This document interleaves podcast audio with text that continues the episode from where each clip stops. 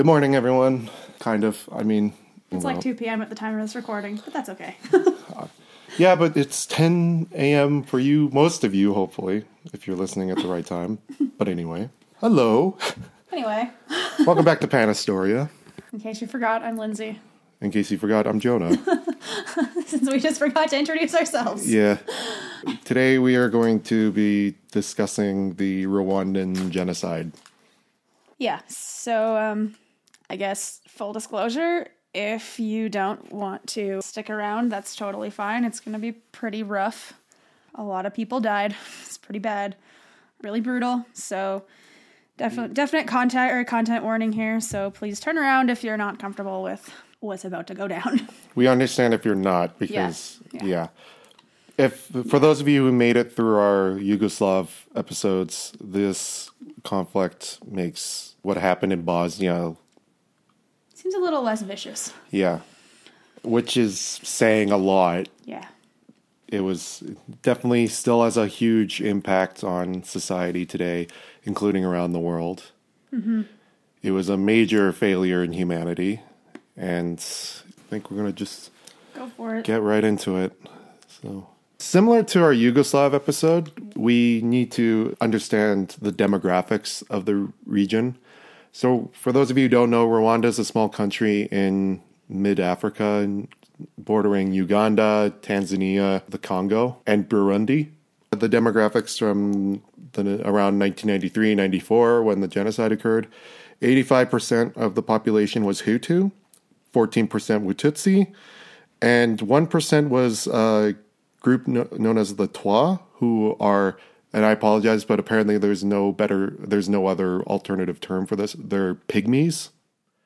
It is actually like the correct like Yeah, but apparently I understand that, like, from my understanding, there are people who don't like that term very much. Yeah, no, I get that. But there's literally no other term for it. But anyway, they definitely have a really, really, like most of Africa, have a very tumultuous colonial past.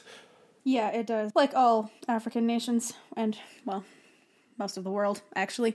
So, unlike most of Africa though, Rwanda and the Great Lakes region, so around Rwanda and Congo is known as the Great Lakes region of Africa. So, when you hear me refer to the Great Lakes region, that's what I mean. So, Rwanda and this region really actually unlike the rest of Africa, were not sort of dealt with at the Berlin Conference of 1884. Real quick, the Berlin Conference was a conference where powers of Europe met to determine the fate of Africa, as all of them were seeking to add colonies in this period.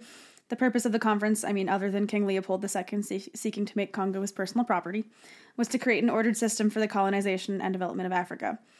Many nations had an abolitionist aim, wanting to drive the slave traders out of the country or out of the continent, and this was driven by missionary groups as well. So there was a really large, like, cohesive effort from not just governments who wanted colonies, but also religious groups and people who wanted to end the slave trade. But most importantly, the conference established the principle of effective occupation, which states that powers could acquire rights over colonial lands if they possessed them or, quote, had effective occupation. Basically, if they had treaties with the local leaders, if they flew their flag there, and if they established an administration in the territory to govern it with a police force to keep order of it, they could have it. So the colonial power could also make use of the colony economically, which was the mm, like 98% of the reason that European powers wanted to be in Africa. The principle became important not only as a basis for European powers to acquire territorial sovereignty over Africa, but also for determining the limits of their respective overseas possessions, as effective occupation served in some instances as criterion for settling disputes over the boundaries between colonies. As the act was limited in its scope to the lands that fronted on the African coast, European powers in numerous instances later claimed rights over lands in the interior without demonstrating the requirement of effective occupation. So, Rwanda an example. What's important about the conference, kind of like most importantly, but now in hindsight, is that it became the first reference in an international act to the obligations attaching spheres of influence. Um, so it's kind of the first known time that we've talked about the idea of a sphere of influence, which is important now in our own geopolitics, and then of course during the day. But for the region was so while it was not dealt with in this conference, uh, Rwanda was dealt with in another conference in Brussels in 1890. This conference gave Rwanda and Burundi to the German Empire as colonial spheres of interest in exchange for renouncing all claims on Uganda. Due to the poor maps referenced in these agreements, Belgium was left with a claim on the western half of the country. So it was a bit weird. The new area encompassed the Kingdom of Rwanda, as well as smaller kingdoms on the shores of Lake Victoria. So, real quick, uh, Rwanda pre- prior to this has formed into a kingdom. Uh, it's led by a Mwami, which is a king. So they had their own system of governance and were actually fairly well established. The first German visit to explore Rwanda was Count, or the first German to visit, sorry, was Count Gustav Adolf von Götzen, who had led an expedition from 1893 to 1894 to claim the hinterlands of the Tanganyika colony. It's around Tanzania, and I just butchered that, I'm really sorry. Um, in 1897, German colonists and missionaries arrived in Rwanda. In the early years, the Germans had little direct co- control in the region and completely relied on indigenous government. They did not encourage modernization and centralization of the regime. However, they did introduce the collection of cash taxes. Germans hoped that cash taxes, rather than taxes in kind, would force farmers to switch to profitable co- crops like coffee in order to acquire the cash to pay taxes. This led to a lot of drastic changes in the Rwandan economy. German officials and colonists incorporated theories of race into their native policies. The Germans believed that the Tutsi ruling class was racially superior to the other native peoples of Rwanda because of their alleged Hamitic origins on the Horn of Africa, which they believed made them more, quote, European than the Hutu. Colonists, including the powerful Roman Catholic officials, favored the Tutsis because of their taller stature, more, quote, honorable and eloquent personalities, and willingness to convert to Roman Catholicism. The Germans therefore favored Tutsi dominance over the farming Hutus, almost in a feudalistic manner, and granted them ruling position. These positions eventually turned into the overall governing body of Rwanda. Prior to the colonial period, Tutsis, comp- uh, Tutsis comprised about 15 to 16 percent of the population. Many were poor peasants, but comprised the majority of the ruling elite. The monarchy were Tutsi. A significant minority of the remaining non Tutsi political elite were Hutu. German presence had a mixed effect on the authority of the Rwandan governing powers. The Germans helped the Mwami increase their control over Rwandan affairs. Tutsi power weakened with the, introduction of capitalist forces and through increased integration with outside markets and economies. Germany introduced a head tax on all Rwandans, which also weakened Tutsi control. The tax made Hutus feel less bonded to their Tutsi patrons and more dependent on the Europeans. A head tax implied equality among those being counted, and despite Germany's attempt to uphold traditional Tutsi domination, the Hutu began to shift their ideas.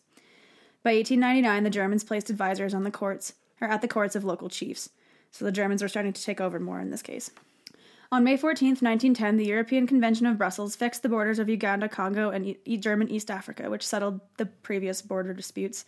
So Belgium no longer had a random half of Rwanda. Um, at the end of World War I in 1916, though, Belgium was given and accepted a mandate from the League of Nations to govern Rwanda as the territory of Rwanda Urundi, along with its existing Congo colony to the west. So, one of the punishments for World War II, or sorry, World War One, God, one of the punishments for World War One was that Germany got to lose all their colonies. So, a colonial military campaign from 1923 to 1925 brought the small independent kingdoms of the west of Rwanda under the Central Rwandan Court. The portion of the German territory never a part of the Kingdom of Rwanda was stripped from the colony and attached to the Belgian colony, as mandated by the British. The Belgians continued to rely on the Tutsi power structure for administering the country, although they became more directly involved and extended its interests into education and agricultural supervision.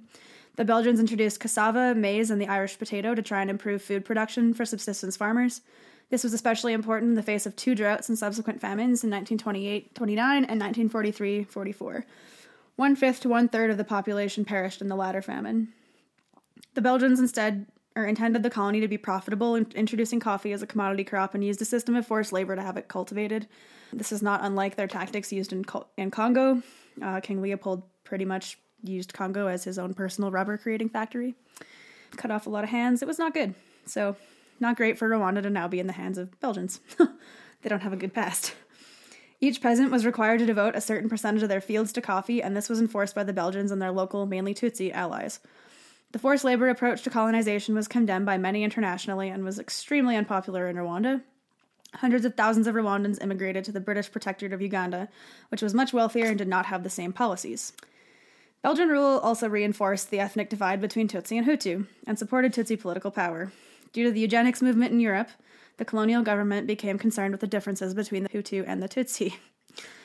Tutsis had better phonetic measurements, bigger skulls, they were taller, lighter skin, and as a result, Europeans came to believe that Tutsis had Caucasian ancestry and were thus superior. Each citizen was issued a racial identification card, which de- defined one as legally Hutu or Tutsi. Tutsis began to believe the myth of their superior racial status and exploited their power over the Hutu majority. In 1931, an, ethnically, an ethnic identity was officially mandated, and administrative documents systematically detailed each person's ethnicity. The history of the country, which justified the existence of these policies, was written, but there was zero evidence to ever support any of that, as we all know now, especially phrenology is really just a bastard science. um, the observed differences between the Hutus and Tutsis are more to do with their surroundings and how they ate. The Tutsis raised cattle and drank more milk traditionally, so that would help them grow because nutrition is a big part of how your body evolves. Recent studies have found that the difference between Hutu and Tutsi was really the same kind of differences seen between French social classes in the 1950s. It was really all about what you ate and like how you lived. So it had really nothing to do with actual genetics. The fragmenting of Hutu lands angered Mwami Yuhi IV, then king of Rwanda. He had hoped to centralize his power enough to get rid of the Belgians, so he was not happy. In 1931, Tutsi plots against the Belgians resulted in Mwami Yuhi being de- deposed. Tutsis took up arms against the Belgians, but feared their military superiority and did not revolt. Yuhi was replaced by Mutara III, his son. From 1935 onwards, Tutsi, Hutu, and Twa were indicated on identity cards. However, because of the existence of many wealthy Hutu who shared the financial stature of the Tutsi, the Belgians used an expedient method of classification based on the number of cattle a person owned. Anyone with 10 or more cattle was considered a part of the Tutsi class. The Roman Catholic Church, the primary educators in the country, subscribed to and enforced the differences between Hutu and Tutsi, even creating a separate educational system for them. Following World War II, Rwanda Urundi became a United Nations Trust territory with Belgium as the administrative authority, so not a lot really changed in that sense. Um, Belgium encouraged the growth of democratic political institutions, but were resisted by Tutsi traditionalists who saw them as a threat to their rule. Anti colonial sentiment rose throughout Central Africa in the 1950s. Hutu resentment of the Tutsi increased in this period as many Hutus saw them as standing in their way of emancipation. Policies of forced labor in Rwanda had been removed through the 1940s, but divisions still existed and tensions were not eased by the UN mandates, the Tutsi elite class, or the Belgian colonists. So, as you're starting to see, this is kind of a powder keg. Um, Gregoire Kayibanda led the Hutu emancipation movement, creating a party, and in 1957 wrote the Hutu Manifesto, and his party quickly became militarized. In reaction, the Tutsi formed the UNAR Party in 1959, lobbying for immediate independence for Rwanda Urundi to be based on the existing Tutsi monarchy. This group also militarized. In November 1959, Tutsis tried to assassinate Kayibanda. Rumors of the death of Hutu politician Dominique Mbonimotwa, I wow, just wrecked that, at the hands of Tutsis who had beaten him set off a violent retaliation called the Wind of Destruction, which is also known as the Rwandan Revolution. Hutus killed an estimated 20,000 to 100,000 Tutsis. Thousands more, including the Mwami, fled to neighboring Uganda before Belgian commandos arrived to quell the violence. Tutsi leaders accused the Belgians of abetting the Hutus. A UN special commission reported racism reminiscent of Nazism against the Tutsi minorities and discriminatory actions by the government and Belgian authorities.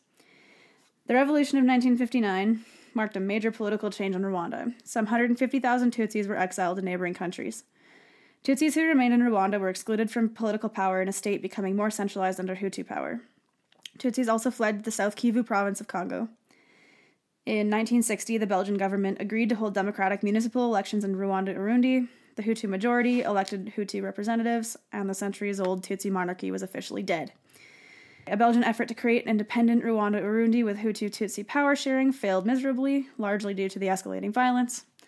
At the arguing of the UN, or, sorry, at the urging of the UN, the Belgian government then de- decided to divide Rwanda Burundi into two separate countries, Rwanda and Burundi. On 25th of September 1961, a referendum was held to establish whether Rwanda should become a citizen or remain a kingdom. Or sorry, become a republic or remain a kingdom. Citizens voted overwhelmingly to become a republic. After parliamentary elections held on the same day, the first Rwandese republic was declared with Kayibanda as prime minister. Dominique Mbo- er, Mbonimutwa was named the first president of the transitional government. On July 1st, 1962, with Belgium or Belgium with UN oversight granted full independence to Rwanda and Burundi. In 1963, though, a Tutsi guerrilla invasion from Burundi into Rwanda unleashed another anti Tutsi backlash by the Hutu government, their forces killing 14,000 people. The economic union between Rwanda and Burundi was dissolved and tensions between the countries worsened. Rwanda would become a Hutu dominated one party state. Kayibanda became Rwanda's first elected president. After more violence in 1964, the government suppressed political action. It banned political parties and executed Tutsi members.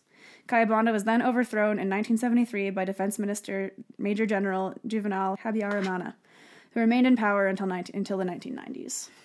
So, tumultuous past. Very much so. Well, yeah, it's pretty clear that tensions between the Hutus and the Tutsis were pretty big at this point. So, around the time of decolonization, many of the Tutsi population fled to neighboring Uganda.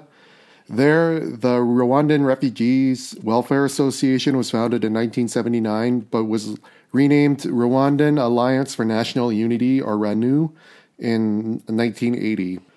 Its formation was in response to Ugandan President Milton Obote's hostility towards the Tutsis as he believed they were working with former dictator Idi Amin. Also, another bad guy. Yeah, pretty. They don't call him the butcher of Africa or uh, like butcher of East, East Africa for nothing. Important figures were Fred. I'm going to butcher this name. I apologize. Fred Rigima and Paul Kagame both refugees residing in Rwanda, uh, they joined the rebel group Front for National Salvation, or FRONASA. Its leader, Yoweri Museveni, fought against Amin's regime with Obote during the 1979 Tanzanian invasion of Uganda. Yeah, spoiler alert, it was the Tanzanians who ousted uh, Idi Amin. we'll get to that soon, maybe. I mean, we're talking about one vicious uh, vicious dictator, may as well talk about another. Exactly. Obote and uh, Museveni had a falling out following the 1980 general election, which was seen as won through rampant fraud. A new rebel force was founded by Rigima, Kagame, and Museveni, named the National Resistance Army, or NRA, not the other NRA. with the with the goal of overthrowing the Obote government, this became the Ugandan Bush War. Eventually, Obote's government became so hostile towards the Tutsi refugees, RANU was forced to relocate to Nairobi, Kenya in 1981. The following year, refugees were evicted from the land in the Ankole region by militias, often violent in nature. The Rwandan government closed its borders and detained any Tutsis attempting to return. By 1986, the NRA were successful in capturing the Ugandan capital of Kampala, and Museveni took power. Rigima and Kagame, um, now battle experienced, made preparations to invade Rwanda under the goal of allowing the refugees to return home. The two, while working in the Ugandan army, organized with Rwandan Tutsis. RANU rebranded itself as the Rwandan Patriotic Front, or RPF, in 1987, with the NRA merging with the organization. So it's interesting to note that while they were members of the of the RPF, they were also sworn soldiers in and officers in the Ugandan army. so yeah, it could have definitely caused problems. Things like that hap- keep happening. Yeah, it's the reorganization of armies in Africa is common. It seems, especially around decolonization and yeah. whatnot. So the RPF did attempt to invade Rwanda in 1989, but they were quickly repulsed because they were just not equipped or prepared. Didn't have the numbers. And then further possible issues happened when Rigima was ordered by Museveni to, in mid 1990, to undergo officer training in Fort Leavenworth, U.S., with plans to begin overseas deployment for the Rwandan officers in the Ugandan army. However, the RPF were planning a second invasion, so Rigima feigned fatigue and requested a break, which was granted. Kagame was instead ordered to go, and to avoid suspicion, he was allowed to by the RPF. On October 1st, 1990, 50 members of the Ugandan army abandoned their posts and crossed into Rwanda, killing several Rwandan border guards and forcing many more to retreat. Hundreds more rebels followed behind using weapons stolen from the Ugandan army. In total, 2,000 Rwandans deserted the Ugandan army to take part in the invasion. Disaster struck the next day when Rigima was shot and killed under mysterious circumstances, with the official contemporary Rwandan government agreeing he was killed by a stray bullet, well, another story says while attempting to convince Hutu soldiers to join them against the Rwandan government, he and another RPF officer got into an argument and the officer shot Rigima in the head. The Rwandan government requested assistance from France, and it is even suggested the government staged an attack on Kigali to exaggerate the immediacy of the danger. On October 5th, 600 French troops arrived in Kigali. Officially, the soldiers were there to protect French nationals, but it was later confirmed they were there to assist the Rwandan government. Over 8,000 Tutsi political opponents were arrested in the aftermath, and the Tutsi population were viewed with suspicion by the Hutu majority. The infamous Radio Rwanda encouraged violence against Tutsis and even organized a pogrom on October 11th, resulting in 383 Tutsis massacred in the Gisenyi province. This is before the genocide took place, but you can see it's starting to form. Yeah. So Kagame left the course in the US early and returned to find the RPF demoralized and disorganized. He instantly went to work rallying the other senior officers to regroup and pull his remaining forces out of Rwanda and into the Virunga Mountains. A small handful of RPF soldiers remained in Rwanda to conduct guerrilla fighting. Between 1991 and 1992, RPF conducted small scale attacks over the border as opposed to a full scale invasion. Kagame ordered quick attacks to keep up the diplomatic and psychological effects of the RPF and make sure that the, these both both these aspects wouldn't diminish. Eventually, both sides were persuaded to enter peace talks, and representatives from both groups met in Tanzania to begin the peace process. The peace process is made, uh, made, up of four main groups the Hutu hardliners of the Coalition for the Defense of the Republic, or CDR, and extremists from the ruling National Republican Movement for Democracy and Development, or MRND.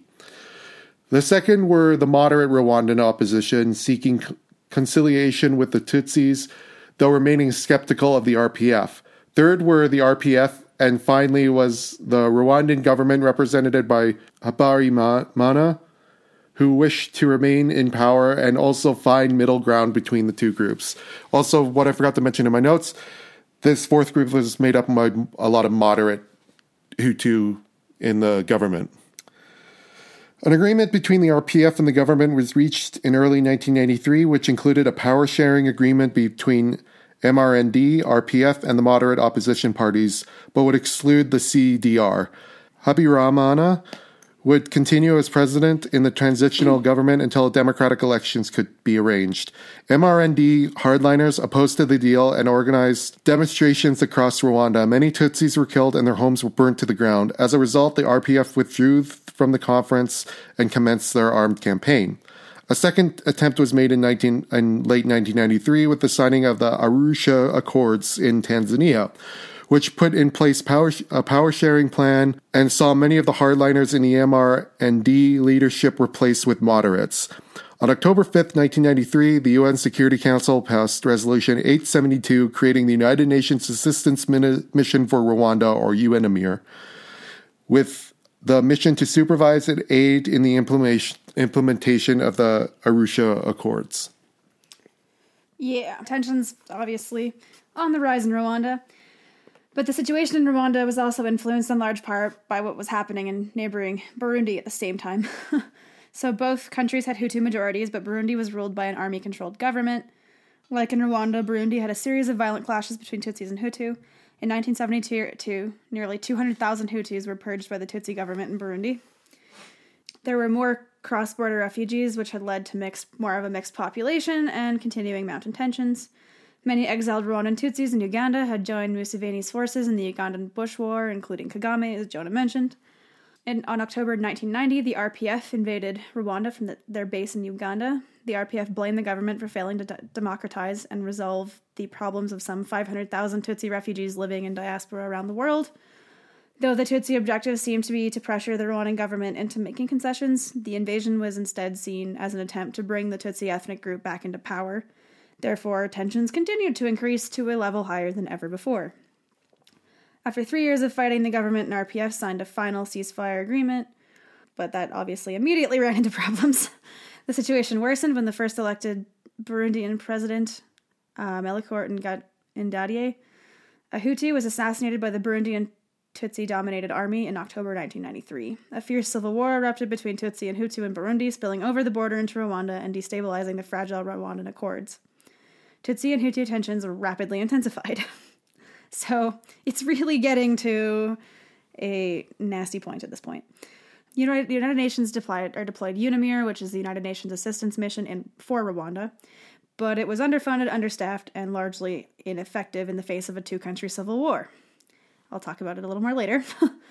On April 6, 1994, the plane carrying Juvenal Habyarimana, president of Rwanda, and Cyprien Ntaryamira, the Hutu president of Burundi, was shot down as it prepared to land at Kigali. Both men died. The assassination then sparked, was essentially the spark that was thrown into the flame of all of the tension, and massive violence ensued. Yes. So, yeah, this is it. Like this massive is the, obscene violence. So, if you Yeah. don't want to listen to this part, yeah, let's skip ahead. stuff that was difficult for us to stomach researching. But there's a couple groups that you really need to understand because, unlike, say, the Holocaust, this genocide was not largely committed by members of the government. They were committed by militias who were supervised by the government. Don't get me wrong, army, arm, Rwandan soldiers did commit acts of genocide during this, but they largely didn't. In fact, it was a mixture of militias and just ordinary citizens who were conducting this genocide, which before this point was hardly was either not heard of or hardly heard of. Yeah, as I said, the government and military did not commit most of the atrocities and instead left that to militias. However, the military did provide training and equipment to, to um, with some getting both as early as 1992. So the first militia is Interahamwe, which was the youth group of the MRND and was run by the Hardline faction. It was led, led by a man named Robert Kajuga, who ironically was Tutsi, but his father had acquired Hutu identity papers for his family, and therefore he was able to hide his true ethnicity. Over there are over 100,000 members in 1994. It is still active today, though there is uh, only an estimated 6,500 members as of 2012, and they are mostly active in the prolonged conflicts going on in the surrounding countries. The other one is called Impuzamugambi, which literally translates to those with the same goal. It was formed in 1992. It was the paramilitary of the CDR. It was smaller and less organized than Interahamwe. Both groups were generally recruits from the poor and unemployed, which seems to be a running theme when it comes to hardline groups. Mm. So immediately after the plane was shot down, Radio Mille Collines, which translates to Radio Thousand Hills. Blame, they blamed the RPF and ordered people to begin killing the Tutsi population. Ten Belgian UN soldiers were sent to escort Prime Minister Agatha Uwilingiyimana to Radio Rwanda so she could address the nation. However, the Presidential Guard had gotten there first and took control of, of the station instead. Agatha and her protectors were surrounded by soldiers and civilians, forcing the Belgian soldiers to surrender their weapons. The, uh, Agatha and her husband were murdered while the Belgian soldiers were taken to a nearby military base, tortured, and then killed. Rwandan military then set up roadblocks across Kigali, and citizens were ordered to remain in their homes. Members from Interahamwe and Impuzamugambi began marching through the streets armed with machetes, clubs, and some small arms. Many ordinary citizens were gathered from their homes and organized into groups. One group would help with the main roadblocks, while the others were split into the main so called killing groups. Known Tutsis and moderate Hutus were pulled from their homes, beaten, and butchered. Even reports of targets being chased and hunted down like sport. Small sol- uh, soldiers did partially participate in the killings. According to Alette Smeulers and Lotte Hoex's studying the microdynamics of the Rwandan genocide, these soldiers did not kill necessarily out of hate, but because they were ordered to. I, I need to point this out. This is not to be mistaken as just following orders. I'm not excusing what they did. They simply, they're simply stating that they would not have actually killed without being ordered first, but they had no hesitation in killing when they were ordered to do so. Citizens weren't given a choice and had to join whether they agreed to or not. Pressure to participate varied per place, and many managed to either bribe their way out or talk their way out of participating. However, there were those who willingly participated out of hate, and there were others that while they were that while they had conflicting thoughts about it, participated because they believed it was the right thing to do. Greed is also believed to have been a motivating factor to some people, as a lot of looting would take place after the killings. Prime Minister Théoneste Bagosora assumed power and, along with the crisis committee, issued the order to begin killing Tutsis. The giving the order Interahamwe personally to the, a crowd in Kigali and making phone calls to the local prefect, prefecture leaders. The Presidential Guard led the killings in Kigali with assistance from the militias. People passing through the roadblocks were required to show their identity cards, and Tutsis were immediately dragged away and killed. House to house searches began with mass slaughter and looting of Tutsi families. Most of the urban killings were committed by the military or militias, while in the countryside it was conducted largely by ordinary citizens. However, the prefectures of Gitarama and Butare were predominantly moderates who refused to partake in the violence and even disobeyed direct orders to do so. Hundreds of Tutsis were given sanctuary at the Polish Pallottine Mission Church in the Gikondo region of Kigali. Early in the morning of April 9th, two presidential guards and two Interahamwe militiamen entered the church and began checking identity cards. One of the priests challenged the men, saying all in the church were Christian worshippers of the congregation. However, the gendarmes shouted back, saying the church was hiding what they referred to as inyenzi or cockroaches. An officer came in and told the gendarmes not to waste their bullets as more of the Interahamwe were en route. 100 militia entered the church and began slashing at those inside with machetes and clubs. The killings lasted two hours with men, women, and children literally hacked to pieces and their identity cards burned. I understand I'm going very into graphic detail, but you guys have to understand they were butchering people. The two Polish UN observers who were located at the at the area attempted to call for help, but their signals were jammed. And by the time that a request got to the higher ups, it was denied due to the widespread atrocities across Kigali, making it impossible for the UN soldiers to safely make it to the area. After the massacre, the priests, nuns, and UN personnel desperately worked to try and save as many wounded as they could and collected many of the burnt identity cards in order to identify the dead. Ambulances from the Red Cross eventually arrived in the afternoon, where only two people were brought to a nearby hospital, and these two were the only survivors of the massacre.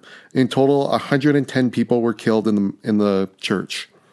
Furthermore, in, in Kibungo province, which is 140 kilometers east of Kigali, around 2,000 refugees were hiding in the Nyarubuye Roman Catholic Church, where when militias armed with spears, machetes, clubs, grenades, and automatics killed all of them. Local priest Athanase Seromba was later found to have aided in the killings when he was tried after the genocide. The Twa people were also targeted because they were accused of aiding the RPF, and it's important to mention the Twa people because they are often the forgotten victims of the genocide. They lost a fair bit of their small percentage of inhabitants within Rwanda. Unfortunately, I don't have exact statistics yet, but just to say it was pretty yeah. devastating for them.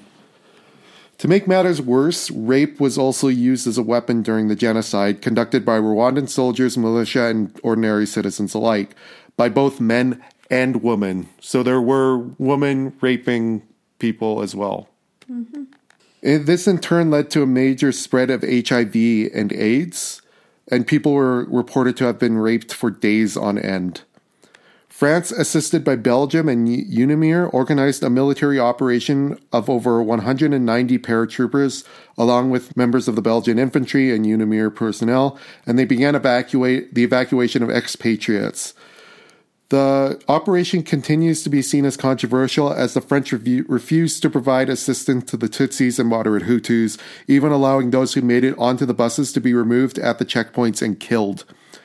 Furthermore, during the evacuation of the French embassy, staff shredded hundreds to thousands of documents relating to the French government's relationship with the old regime.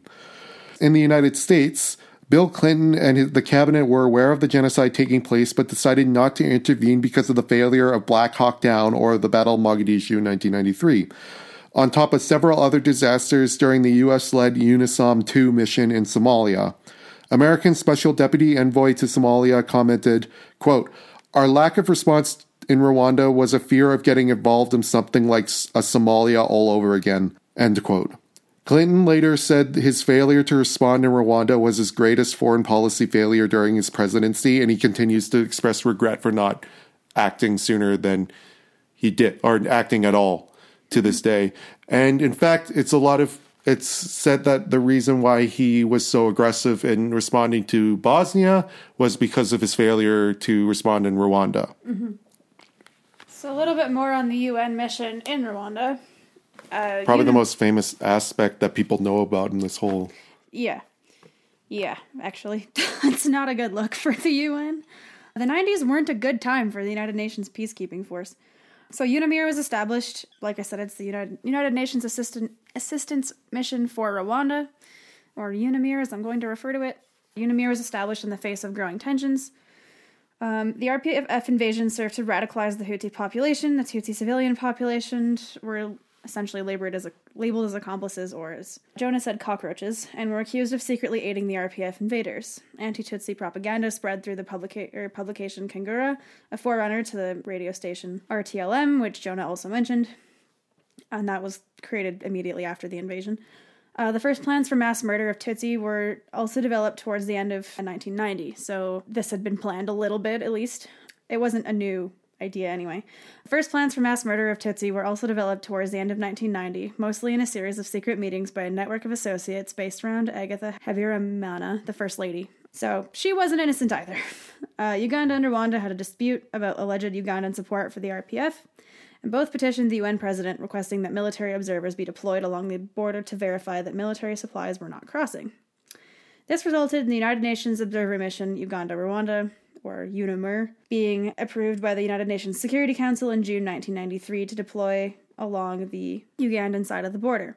Seven days later, UN Secretary General Boutros Boutros Ghali announced that Brigadier General Romeo Dallaire was to be appointed the chief military observer for UNAMIR, which reached its authorized strength of 81 observers by September.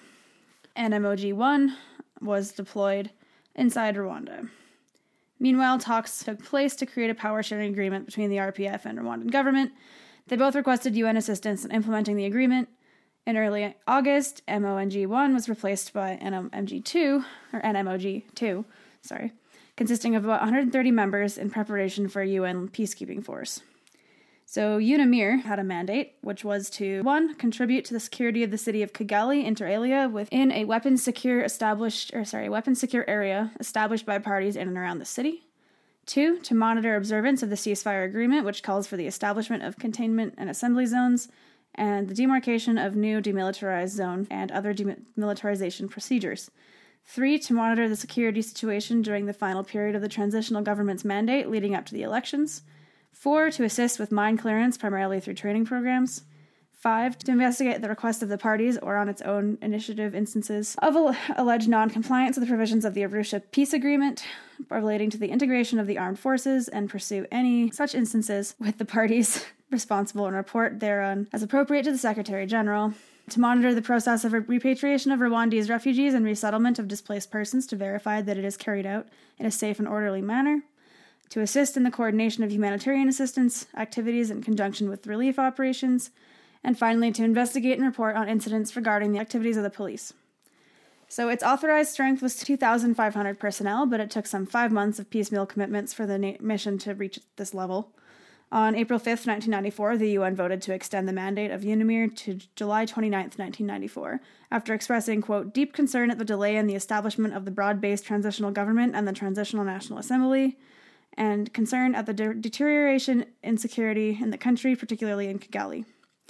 Among the first targets of the genocide were Prime Minister Agatha Uwilingiyimana and 10 Belgian members of 2nd Commando Battalion, Paracommando Regiment operating as part of UNAMIR. As Jonah said, these troops were murdered viciously after handing over their weapons to the Rwandan government troops. What Jonah didn't mention, though, is that they were actually advised to do so by their battalion commander, who was unclear on the legal issues with authorizing them to defend themselves even though they had already been under fire for approximately two hours. So, yeah. Following the plane crash and death of Habyarimana, Romeo Dallaire liaised repeatedly with both the Crisis Committee and the RPF in an attempt to reestablish peace. He addressed the government forces during the night of April 6th, expressing regret at the death but urging them to restrain the killings that he had commenced. He also urged Kagame not to resume the war, civil war, to avoid escalating the violence, and to give Unamir a chance to rein in the killings. Neither side was interested in a ceasefire, the government because it was controlled by the genocidaires, and the RPF because it considered it necessary to fight to stop the killing. Unamir's Chapter 4 mandate rendered it powerless to intervene militarily, and most of its Rwandan staff were killed in the early days of the genocide, severely limiting its ability to operate. Unamir was largely reduced to a bystander role, and Dallaire would later call it a failure. Its most significant contribution was to provide refuge for thousands of Tutsi and moderate Hutu at its headquarters in Amahoro Stadium, as well as other secure UN sites. UNAMIR also assisted with the evacuation of foreign nationals. A group of Belgian soldiers who had been sheltering 2,000 Rwandans at École Technique Officielle were ordered to abandon their station to assist in the evacuation. After the Belgians left, Hutu militants entered and massacred everyone inside. On April 12th, the Belgian government, which was one of the largest troop contributors to UNAMIR and had lost 10 soldiers protecting the prime minister, announced that it was withdrawing. Belgium also favored a complete withdrawal of UNAMIR and lobbied for this in the UN. Dallaire protested, arguing that the force should be strengthened and given a new mandate to protect the thousands of refugees it was already protecting. The UN Security Council refused, telling Dallaire that UNAMIR would be effectively withdrawn unless the belligerents agreed to a ceasefire by early May. The United States was particularly keen to get out of Rwanda and said, quote, wanted to leave it to its fate after losing troops in the UN mission in Somalia before this. So New Zealand, though, came to the, the rescue. They held the rotating presidency of the Security Council at the time, and they were the lone voice supporting with reinforcement and in late April persuaded the Council to postpone UNAMIR's withdrawal, despite continuing reluctance from the United States and the United Kingdom. Like I said, UNAMIR was understaffed, and it was abandoned, but it did the best it could with what forces remained. As individuals and as a group, UNAMIR forces did manage to save the lives of thousands of Tutsis in and around Kigali and the few areas of UN control. Dallaire requested the immediate insertion of 5,000 troops, but obviously was denied. For six weeks, UNAMIR coordinated peace talks between the Hutu government and the RPF to little avail. Eventually, on May 17th, the UN agreed to reinforcement. The reinforcement would come in the form of 5,500 troops and much needed personnel carriers and other equipment to UNAMIR, which would henceforth be known as UNAMIR II. The new soldiers did not start arriving until late June, and following the end of the genocide in July, the role of UNAMIR II was largely confined to maintaining security and stability. UNAMIR II and subsequent resolutions were still unclear on the right to use force in stopping genocide. In one of Dallaire's parting cables, he said that, quote, the UN force had been prevented from having a modicum of self respect and effectiveness on the ground. Unfortunately, in the face of the mayhem in Rwanda and this diplomatic watering down of UNAMIR's mandate, many UN member states delayed contributing personnel for some time until the main wave of killings had ceased. So they could have done something, but chose not to. Following the end of the main killings, the challenge for UNAMIR and the many NGOs on the ground was to maintain the fragile peace, stabilize the government, and care for the nearly 4 million displaced persons in camps in Rwanda, Zaire, Tanzania, Burundi, and Uganda. Also, Zaire is the Democratic Republic of Congo now, just for reference. The massive camps around Lake Kivu in the northwest of Rwanda was holding about 1.2 million people, and this was creating enormous security, health, and ecological problems. After the late arrival of much needed support, UNAMIR continued to carry out its mandate to the best of its ability. In 1996, however, with the assertion uh, from the new Rwandese government that UNAMIR had failed in its prim- priority mission, the UN withdrew the UNAMIR mandate on March 8th. Despite the failure of UNAMIR in its main mission, its humanitarian services during the genocide are recognized to this day as having saved the lives of thousands or tens of thousands of Tutsis and Hutu moderates who would have died otherwise. However, the actions of the UN in Rwanda have been used by some as an example of over bureaucratic and dithering and a dithering approach in the UN. Countries that contributed to UNAMIR were Argentina, Australia, Austria, Bangladesh, Belgium, Brazil, Canada, Chad, Congo, Djibouti, Egypt, Ethiopia, Fiji, Germany, Ghana, Guinea, Guinea Bissau, Guyana, India, Jordan, Kenya, Malawi, Mali, the Netherlands, Niger, Nigeria, Pakistan, Poland, Romania, Russia, Senegal, Slovakia, Spain, New Zealand, Switzerland, Togo, Tunisia, the United Kingdom, Uruguay, Zambia, and Zimbabwe. 27 members of UNAMIR in, lost their lives during the mission. Well, okay, so on the day the genocide started, April 7th, news of the genocide quickly reached Kagame and the rest of the RPF. Kagame informed both the crisis committee and personnel at UNAMIR that the RPF would resume their campaign if the killings did not stop. The next day, the Rwandan army surrounded and attacked the national parliament, but the RPF soldiers stationed there were able to repel the attack. RPF relief forces attacked in three fronts from the north in order to reach the, uh, the forces cut off in the capital. The interim government made several attempts to establish negotiations with Kagame, but all requests were refused as the latter was now unwilling to negotiate and did not trust the interim government. The RPF made quick gains during their assault, establishing con- control over the north and east of Kigali. This allowed many Tutsi refugees to escape safely behind the front lines and towards Uganda. UNAMIR made several attempts for a ceasefire between both sides, but Kagame made it clear the RPF would not stop until the killings did. So basically, at this point, Kagame was. I, I do genuinely believe this that no matter what, even if the killings had stopped, Kagame would not have stopped and would have taken out the government because I think rightfully so, he distrusts the interim government. Yeah, I mean, I think that he had a lot of valid reasons for distrusting the interim mm-hmm. government and distrusting. Yeah. Absolutely. Yeah. Distrusting the militias yeah. or anything. By the end of April, the RPF had secured the entire border with Tanzania into their control and generally encountered little resistance except in the areas near Kigali and Ruguri. On May 16th, the RPF cut off Kigali from Gitarama, where the interim government had fled to, and set up temporary operations. By June, RPF had encircled Kigali and had entered the city. By now, many of the government forces were fleeing or in disarray. It should be noted that the RPF were reported to have conducted their own atrocities of against the Hutus, actions Kagame attributed to lightly disciplined soldiers acting out of revenge. And he stated that the RPF soldiers engaging in revenge killings were punished. However, to this day, people allege the RPF were purposely committing atrocities, which, as Lindsay's going to point out, is probably true. Yeah, I mean, it's a little tough to say exactly, but yeah. By June 13th, they'd taken Gitarama following an unsuccessful attempt by the Rwandan government forces to reopen the road. The interim government was forced to relocate. As well as fighting the war, Kagame was heavily recruiting to expand his army. The new recruits included Tutsi survivors of the genocide and refugees from Burundi. Uh, these soldiers were generally less disciplined than his other ones, so it wasn't his favorite recruiting tactic, but needs bodies. Um, Kagame had successfully encircled Kigali and spent half of June fighting to take the city. Government forces had superior manpower and weapons, but the RPF steadily gained territory as well as conducting raids to rescue civilians from behind enemy lines. Romeo Dallaire actually complimented Kagame, calling him a master of psychological warfare. Kagame exploited the fact that the government forces were concentrating on the genocide rather than the fight for Kigali and capitalized on the government's loss of morale as it lost territory. The RPF finally defeated the Rwandan government forces in Kigali on June 4th, or sorry, July 4th, and then taking the new side of the interim government on the 18th, forcing the government to go to Zaire and thus ending the genocide. At the end of July 1994, Kagame's forces held the whole of Rwanda, except for a zone in the southwest which had been occupied by a French led UN force. So, in total, the genocide lasted only 100 days, which is relatively short for a genocide at that magnitude. Yeah, it's pretty rapid, intense killing. Yeah, and just to give you an idea of how catastrophic it was those 100 days, between 800,000 and 1 million were killed. Between 200,000 and 500,000 women and children were raped. 67% of the survivors who were raped are now shown to be infected with HIV AIDS as a result. An average of six people were killed every minute.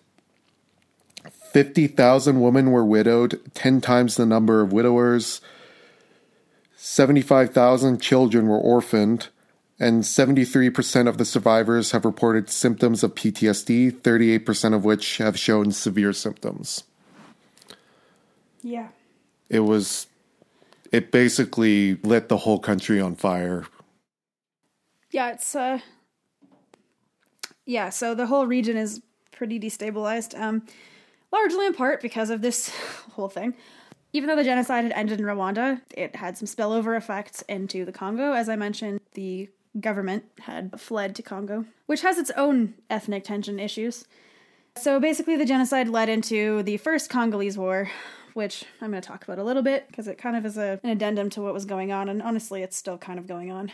So, the First Congo War is often referred to as Africa's First, first World War and was a major civil war and, inter- and generally international military conflict taking place in Zaire, which, as I said earlier, is the modern day Democratic Republic of the Congo. Zaire had been a failing state under the control or dictator Mobutu Sese Seko, and he had never managed to bring central control or order to the country since its independence in the 60s. Rebel groups had, and still do, exist throughout, part, throughout parts of the country. Ethnic tensions in Zaire had existed for centuries between the agrarian tribes native to the land and the semi nomadic Tutsi who had emigrated there from Rwanda at various points. Earliest group arriving before colonization in the 1880s, followed by immigrants whom the Belgian colonizers forcibly relocated to Congo to perform manual labor after 1908, and by other significant waves of immigrants fleeing the social revolution that brought the Hutu to power in Kigali. So, a lot of the same history that essentially instigated the Rwandan genocide also has instigated a lot of things in Congo. Because turns out borders are just lines on maps. Yeah, the Tutsi who went to Zaire following independence were known as the Banyarwanda, which essentially meant that they were from Zaire. But the locals often didn't distinguish between the two and just called them all Banyamulenge, which means foreigner.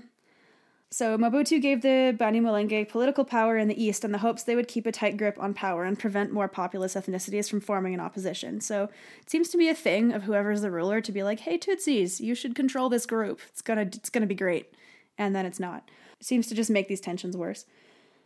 The obviously aggravated ethnic tensions in the area strengthened as the Banyam or Banyamulenge's hold over important stretches of land in North Kivu Indigenous peoples had claimed this land as their own. The Banyamulenge's hold over it was becoming a lot more, a lot stronger, and this definitely aggravated all the tensions in the area. Despite a strong Rwandan presence in Mobutu's government, in 1981 Zaire adopted a restrictive citizenship law which denied the Banyamulenge and Banyarwanda citizenship and therewith all political rights. It was never enforced, but it greatly angered individuals of Rwandan descent and contributed to a rising sense of ethnic hatred. From 1993 until 1996, Hunde, Nande, and Nyanga youth regularly attacked the Banyamulenge, leading to a total of 14,000 deaths. So, more people dying at the exact same time as the genocide. Um, in 95, so now we're getting to the point after the Rwandan genocide, the Zairean parliament ordered all peoples of Rwandan and Burundian descent repatriated to their countries of origin, including Banyamulenge. The Banyamulenge, as early as 1991, developed ties with the RPF due to political exclusion and ethnic violence. The genocide in Rwanda, though, was ultimately a deciding event in precipitating this war. The genocide sparked a mass exodus of refugees known as the Great Lakes Refugee Crisis, with nearly 2 million refugees ending up in the area. Of those who fled Rwanda during the crisis, about 1.5 million people settled in eastern Zaire. It included the refugees fleeing Hutu genocidaires, as well as 1 million Hutu who had fled the RPF's retaliation. Prominent among those fleeing RPF retaliation were the genocidaires themselves, such as elements from the Rwandan army FAR, or independent Hutu extremists, which we've talked about the Interahamwe. Often these Hutu forces allied with local Mai Mai militias who granted them access to mines and weapons. Initially, they were self defense organizations, but quickly they became aggressors. Hutu set up camps in eastern Zaire from which they attacked both the newly arrived Rwandan Tutsi as well as the Banyamulenge and Banyarwanda. These attacks caused about 100 deaths a month in the first half of 1996. The newly arrived militants were also intent on returning to power in Rwanda and began launching attacks against the new regime in Kigali, which was represented a serious security threat to the very fragile state. Mobutu was incapable of controlling the former genocidaires, or for aforementioned reasons, but also actually supported them in training and supplying for an invasion of Rwanda, forcing Kigali to act. Given exacerbated tensions and lack of government control in the past, Rwanda felt compelled to act against the security threat posed by the genocidaires who had found refuge in Zaire. The government began forming Tutsi militias for operations in Zaire as early as 1995 and chose to act following an exchange of fire between Rwandan Tutsi and Zairean Green Berets. This marked the outbreak of the Banyamulenge Rebellion on August 31st, 1996, which essentially just turned into the war.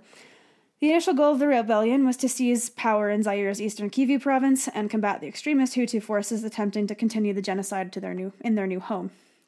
The rebellion did not remain Tutsi dominated for long, as Mobutu's harsh, selfless rule created enemies in virtually all sectors of Zairean society. The rebellion, as a result, benefited from massive public support and grew to be a general revolution rather than a mere Banyamulenge uprising. Elements and non Tutsi militias coalesced in, into the Alliance of Democratic Forces for the Liberation of Congo, ADFL, under the leadership of Laurent Desire Kabila, who had long had been a long-time opponent of Mobutu and the leader of one of three main rebel groups that founded ADFL. The ADFL was ostensibly Zairean, but Rwanda played a key role in its formation. Observers of the war and Kagame himself claim that the ADFL was formed in and directed from Kigali and contained not only Rwandan trained troops, but also regulars of the Rwandan Patriotic Army. The ADFL captured land around the border, including diamond and coltan mines. Uh, for those of you who don't know what coltan is, it's the stuff that makes your phones work, basically, and computers. It's a really essential element in electronics. So the ADFL had captured land around the border, including these mines, and this temporarily satisfied them until Angola entered the war in 1997. While there, Rwandan and aligned forces committed multiple atrocities, mainly against Hutu refugees. The true extent is unknown because the ADFL and RPF care- carefully managed NGO and press access where the atrocities are thought to have occurred. But Amnesty International said as many as 200,000 Rwandese Hutu refugees were massacred by them and the Rwandan Defense Forces and aligned forces. The UN doc- similarly has documented mass killings of civilians by Rwandans, Ugandan, and the ADFL. Kabila was eventually, or would eventually seize power of Congo after Mobutu fled to Morocco, where he died. Kabila ordered a violent crackdown to restore order and then attempted to reorganize the nation as the Democratic Republic of Congo. His rule would prove to be disappointingly similar to Zaire under Mobutu. The economy remained in a state of disrepair, deteriorated further. He failed to improve the government, which continued to be weak and corrupt. Instead, he began a, victorious, a vigorous centralization campaign, bringing a renewed conflict with minority groups. Several factors that led to the First Congo War remained in place after Kabila's accession to power. Prominently, the ethnic tensions in Eastern Democratic, in the Eastern DRC, where the government still had little control. So, the border was essentially still pretty volatile. Rwanda had also not been able to satisfactorily address its security concerns, and by forcibly repatriating refugees, Rwanda had imported the conflict. This manifested itself in the form of a predominantly Hutu insurgency in Rwanda's western provinces that was supported by extremist elements in eastern DRC. Without troops in the DRC, Rwanda was unable to successfully combat the insurgents, and in the first days of August 1998, two brigades of the new Congolese army rebelled against the government and formed rebel groups that worked closely with Kigali and Kampala. This then marked the beginning of the Second Congo War, which I'm not going to get into, but there's essentially like the the all of the stuff that helped spawn the the conflict in Rwanda was also happening to its neighbors and is still going to some extent because the Congo is still an absolute mess well, with yeah. zero central power and rebel groups operating everywhere, operating all of their mines. So like a lot of the the the coltan we use in our phones is illegal. Blood diamonds was the big thing and now it's basically blood coltan. So yeah, the spillover I just felt was really important to talk about because um, while we think of this genocide as being done, it kind of isn't because it's just essentially like spilled into other places to spawn other conflicts. And while those other conflicts on the face of them look like they're about other things, they all can kind of be tied together, I think, which was um, depressing to yeah. learn about. like my friend John said, the legacy of Rwanda is still very much alive. Yeah, and I mean, it's not like this whole thing isn't over in any way. I mean, Rwanda's still really, I mean, reeling from this whole thing. It's not it's not fixed. No. Well, Kagame is still in power. Yeah, um, it's considered it, to be yeah one in, of the. In fact, he just got reelected, yeah. quote unquote. I mean, what I found interesting about Kagame though, like coming to power, is that initially he was um, he was a defense minister. He formed a an alliance with a Hutu politician. They created a really like like a power sharing government. They wanted to you know be they wanted to do their best, right? Like um, he actually had good intentions in that way. But then down the line, got rid of him, became the president as well, and is also now a dictator. So it's um again quote unquote. I mean, we're not.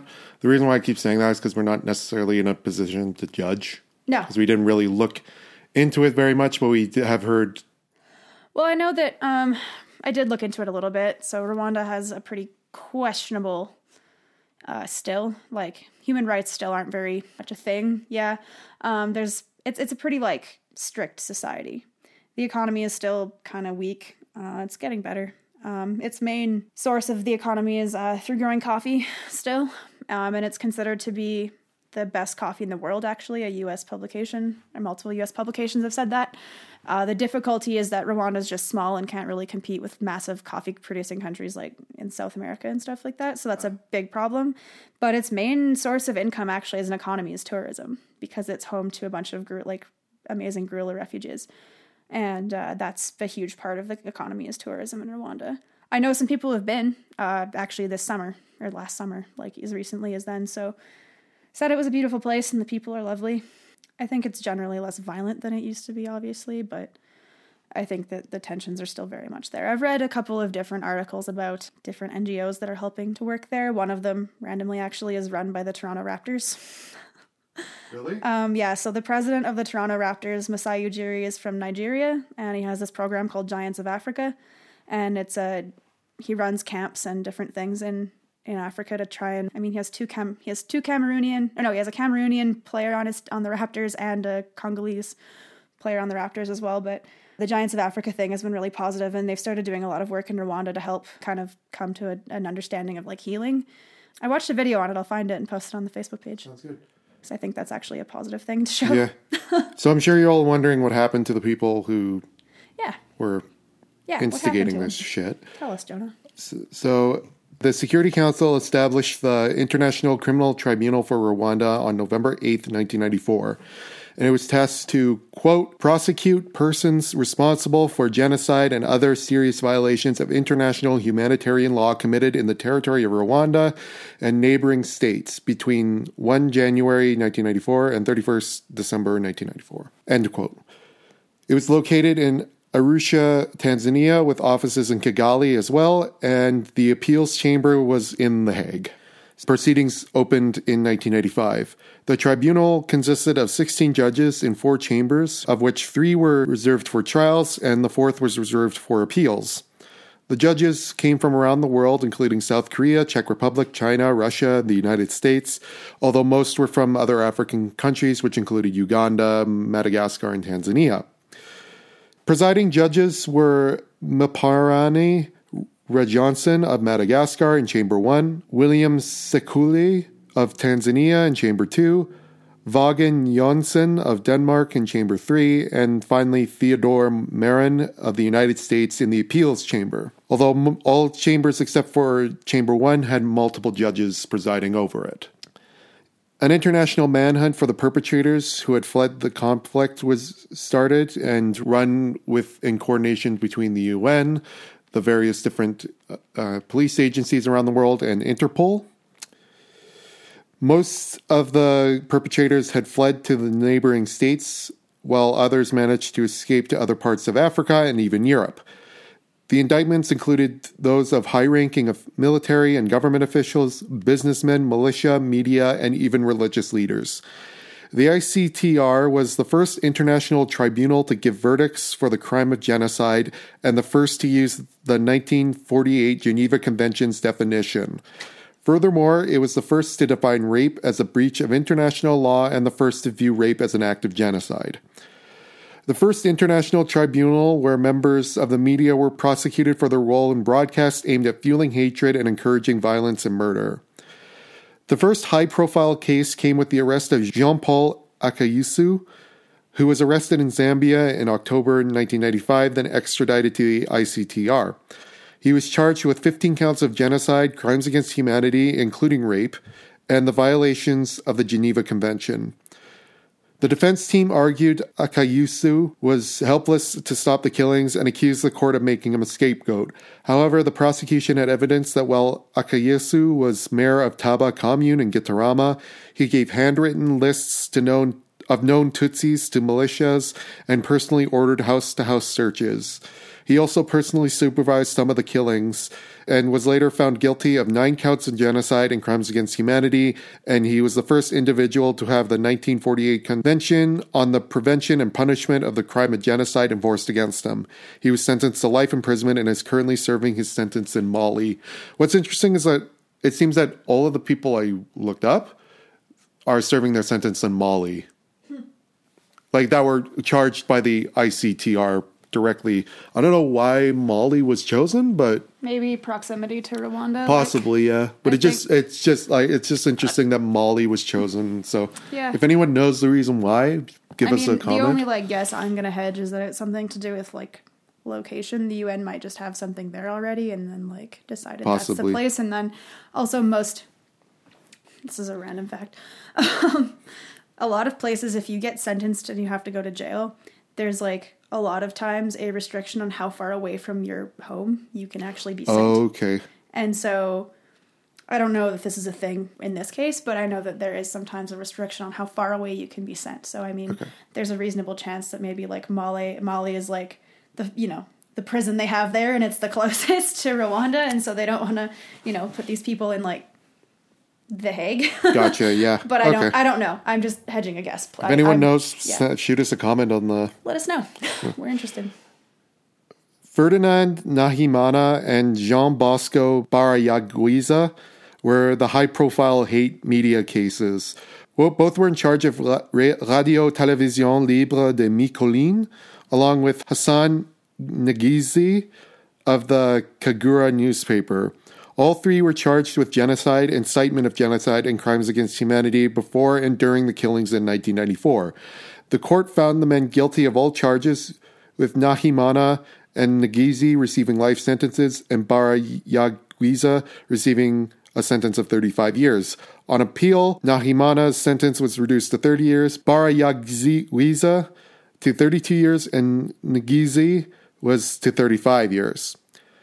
The tribunal lasted until 2015. During this time, the ICTR indicted 93 people, 62 were sentenced, 14 were acquitted, 10 were handed over to national jurisdictions, three fugitives were given to the MICT, and two, two died before trial, and two indictments were withdrawn prior to trial.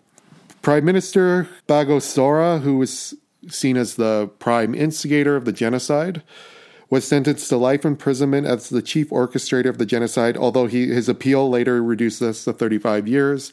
He is still current, actually, in fact, all of the people who were eventually uh, found guilty are still serving their sentence. Some of them will never get out. For example, Bagosora will be eligible or will be released when he's 89 years old. And from what I read, he's in poor health right now in prison and prob- probably will not survive. So that's what happened in Rwanda. The horrific, the continued horrific Yeah. story of unfortunate, conf- like humanity's conflicts boiling over. Yeah.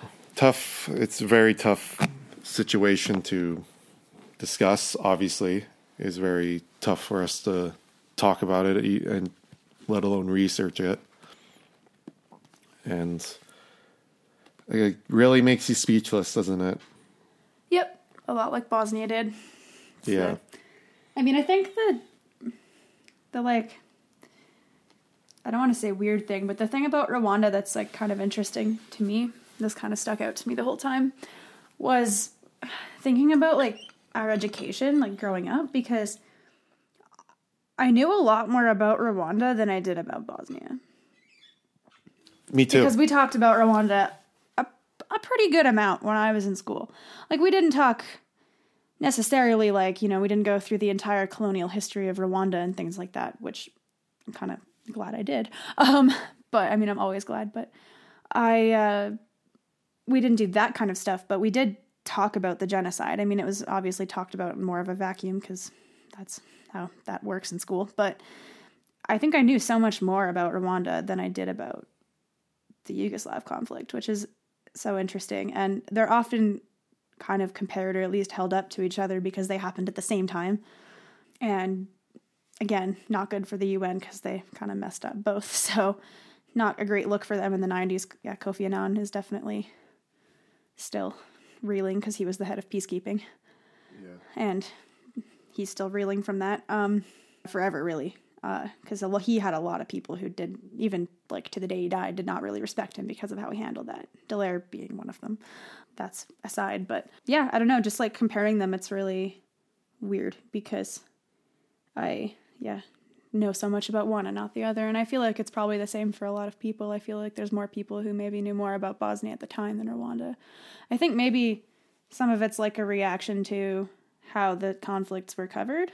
Well, from what I, I've talked to my parents about, Yeah. like when we were doing the Yugoslav episodes, I was kind of talking about, it, and they both say they remember seeing on the news more about, like Bosnia would be on the Yeah. like stuff happening in Bosnia Well, would be on the and I news. remember that being brought up a little bit, and I, I, I, I could be wrong. I really want to say it got brought up during uh, Hotel Rwanda, to be honest, but I could be real wrong. It came up in some movie and or documentary I've watched about how like Dallaire felt very frustrated that Bosnia was getting all of the attention it was getting and he was getting none because his situation was arguably well not really worse but worse in a way. The PUN was in a much worse like position in in Rwanda because they had just even less but the he was frustrated by the news reporting everything the way it was because he felt that it was honestly I I don't want to put words in his mouth but there's a lot of opinions that it was almost like not entirely like intentionally racist coverage, but it kind of showed like the West. It can, it shows the the Western bias towards the media, right? If something's happening in Europe, we're instantly caring more than when it's happening somewhere in the middle of somewhere else.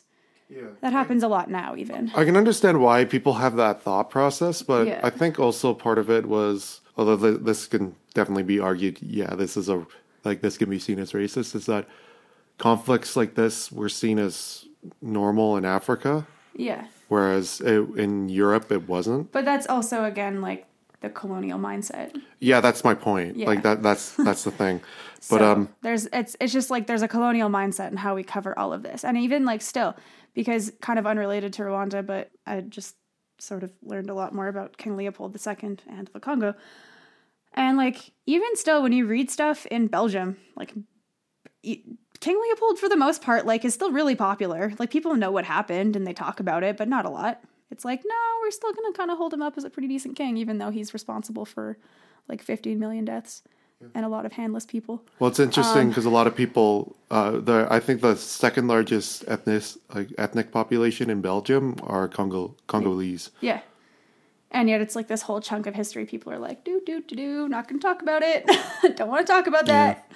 So, I mean, they still they still import diamonds into Yeah. Oh, yeah. Congo or into Bel- into Belgium. yeah, yeah. I mean, that's Well- one of their largest industries. Yeah, De Beers. Yeah, I mean, well, there's That De Beers, De Beers, De Beers, to be fair, does own massive diamond mines in Yeah. Canada Di- too, so diamond on diamond on top, and then chocolate, yeah. or maybe chocolate above diamond. I don't know, and coffee.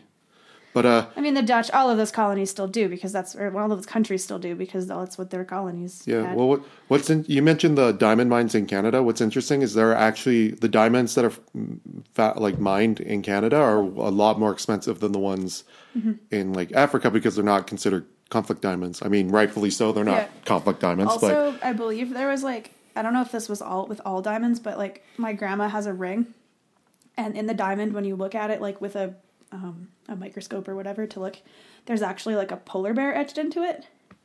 And I don't know if that was like a special edition or a thing for a while to determine that it was a Canadian diamond. Hmm. that'd Random be cool interesting to look up. Yeah. Yeah, I just know it's a thing. But yeah, no, the and and now with like coltan, it's not over. I mean, those minerals are still real important. Uh, going back oh, yeah. to going back to like learning about Rwanda in high school, they did a good job about teaching. I remember they did a really good job about teaching about Rwanda in high school. I remember it being really good. I remember it sort of being again kind of in a little bit of a vacuum, like we didn't really talk about the colon. We honestly didn't talk about the colonization of Africa like that much. We Oh. did a bit. Maybe you guys didn't. I remember talking quite a bit about. I think it was just probably my teacher at the time. but- Yeah, I think it really varies. The only like the most content on Africa I really got was, uh, I mean, the Rwandan genocide, but um, apartheid in South Africa and Oh, like yeah. and like basic stuff about colonization in Africa. Like I had an idea that about the Berlin Conference, and I had an idea of that kind of stuff, but just it was really broad, general, like the colonization of the world, not specifically Africa. Right. And again, I knew more about the colonization of Congo because of Heart of Darkness, Ah, okay. and Well- also uh, uh, Apo- or Apocalypse Now. Right. Well, what So- what annoyed me the most is that we had to watch Hotel Rwanda. Both I had to watch it in grade ten and in grade eleven Oh, for really? the same thing. I and only I'm just watched like, it once, I think. we watched it twice, and the second time we were gonna watch it, we were like, can we not like watch every like everyone had seen it at that point. Yeah, and I think it loses. It's one of those movies that loses so much of its power after you've seen it once, too. Yeah, and we tried to get our uh, teacher to play Shake Hands with the Devil instead. Because, in my opinion, Shake Hands with the Devil is a way better. better movie. I agree. Don't get me wrong, Hotel Rwanda is good. It's a bit like Blood Diamond, though, right? Where it's a good movie in terms of introducing the topic to you, and intro- and that's that's kind of how I feel about a lot of historical movies like it. I mean, obvi- we had this conversation the other day. There's obvious exceptions to some historical movies, but like, Braveheart. yeah, Valkyrie. Um, but movies like Hotel Rwanda and Blood Diamond, like they are certainly problematic in a lot of ways, just in how they portray things, because obviously it's kind of sensationalized. There's a lot of yeah, it's sensationalized. There's so much fictionalized. yeah, I mean, don't get me wrong. What the man actually did, I can't. What what Paul Rusesabagina Yeah. did a lot of heroic yeah. stuff to And- and and honestly like the movie did a good job of highlighting the work of someone who honestly wasn't known until that movie yeah no it's it's a bit like blood diamond where like there's there's problems with it but i think especially in high school or in that age group it's like a it's a fabulous way to make people aware of a topic right i mean that's what's still important about those movies is that they they still made you be like oh wait because i know after we watched blood diamond for like the well that's the movie we watched like 80 times in high school but I remember after watching it, I was like really fascinated and looked up. I learned a lot about Sierra Leone after watching that, right? So, I mean, I realize I'm a different person than many, but I think it's still important in terms of introducing the idea. But yeah, also, there's just more to it. Let's move over here. Join me and sit around with a microphone with Yeah. our new mascot, Kevin. So, um, yeah, like I've read Shake Hands with the Devil, and it's it's a great book. Like, Mm-hmm. and you really understand his trauma.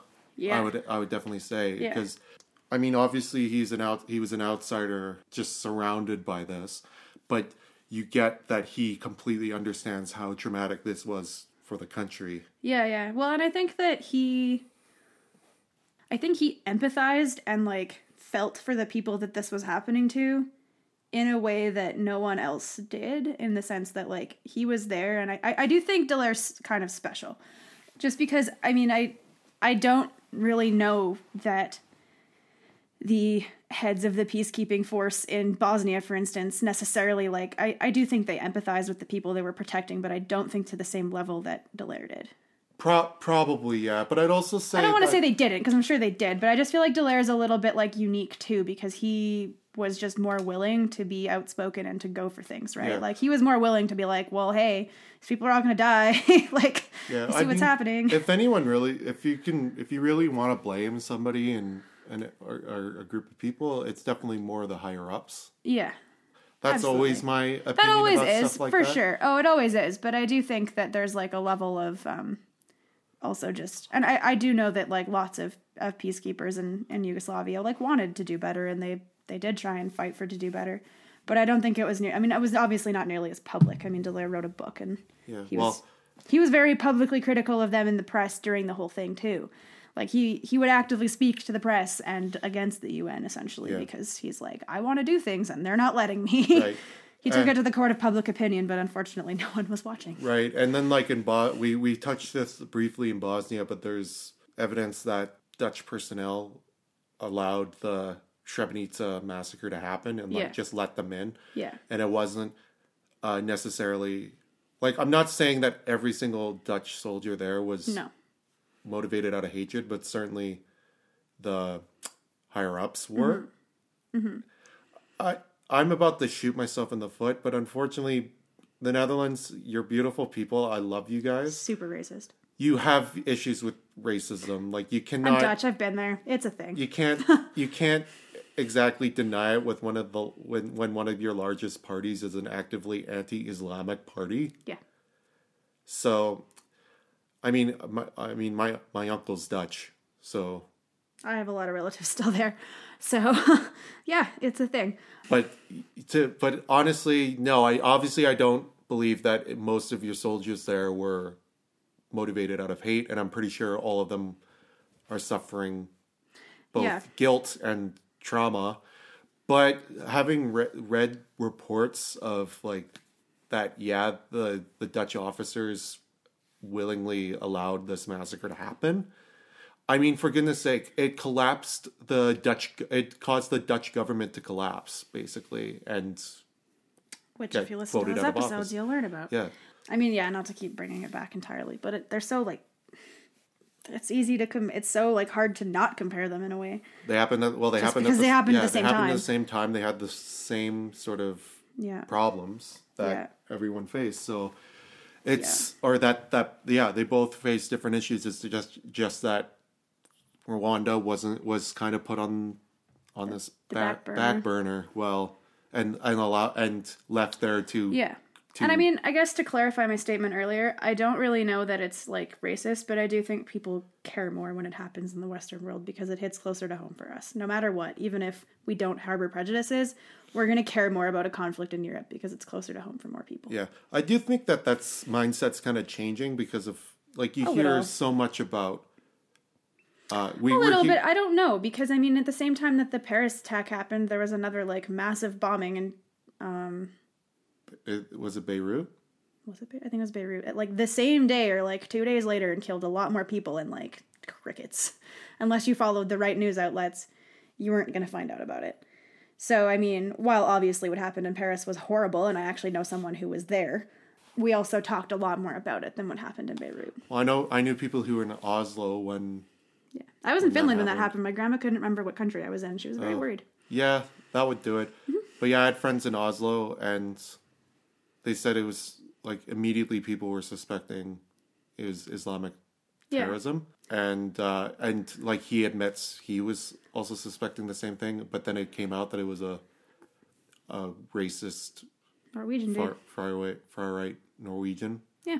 Yeah, but uh, what but else? I think that's just what what the case is. Like just to clarify my point earlier, like I said, I didn't really want to necessarily call it racist, but I do think at the end of the day, it comes down to the fact that like people in say North America, when working at parallel conflicts of Bosnia and or Yugoslavia and or Yugoslavia and uh, Rwanda, when comparing those two things. I would be pretty willing to bet that more people just care about Bosnia because it's a place they first of all know about, Two, it's closer to home. And three, probably know someone who's been to, at that point had been to Yugoslavia or had some kind of connection because that's how these work.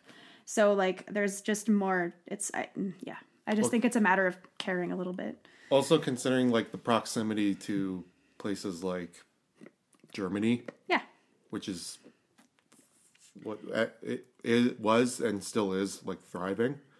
It's like the third largest economy in the world. So But- yeah, it's a big deal. But to play devil's advocate, it's like, like you have the conflict of the troubles, and like nobody knows about it. I mean, obviously when you were growing up, Well- um, but apparently even it didn't make a lot of news in North America. It is really Europe. funny because it has my mother completely terrified to go to the UK still now.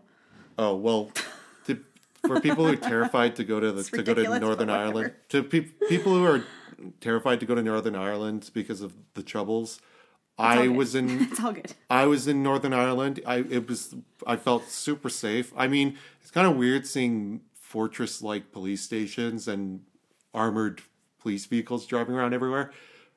But nothing happened while I was there. Not, nothing even I close. have a lot of to friends happen, who so are from Northern Ireland and live there, so It's a great it's place. different. Um, But but yeah, I think it's it's definitely and the, the I think there's a difference though between the troubles and like other things because it was very like we're also a British colony, so they're gonna control the flow of information a lot better.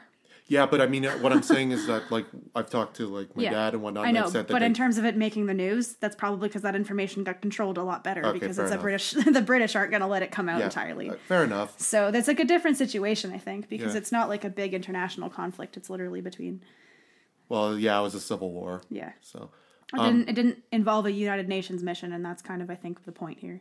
Okay. Yeah, good point. Going back to Africa, like I said, um, my my friend John, I said in the last episode, he was uh, on top of being stationed in Cyprus. He was also in the current mission in the Congo. It's been yeah going for I think it's one of the longest running missions. Well, it's there's there's Manu Monu Mo, the MONUC mission, but now this new mission was started in 2010. And that that's the mission he was part of. So while they've been in Congo for a long, long, long, long, long time, Yeah, MONUSCO or yeah I think MONUSCO, MONUSCO is the original one. But he, he the current one that's there, he, that's what that's the mission he was part of, and he was in the capital of Kinshasa for a while. Well, for most of the time he was there, and then he was in the Kivu region, where the conflict was largely still happening. Yeah.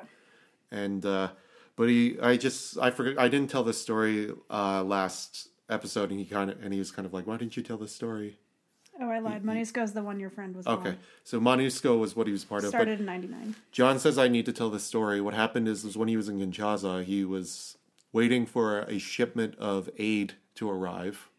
He was, he and this man from Pakistan were in charge of getting the supplies onto the trucks and on their way to where they needed to go, basically. And uh, the day came that it was supposed to arrive, and they didn't arrive. And a week later, it still hadn't arrived. And so they're just standing there waiting for something that's not there.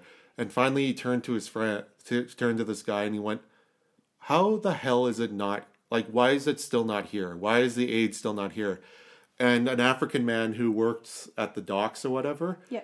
Happened to be walking by at that moment, looked John right in the eye, and went, "Because this is Africa, you son of a bitch," and walked, just walked off.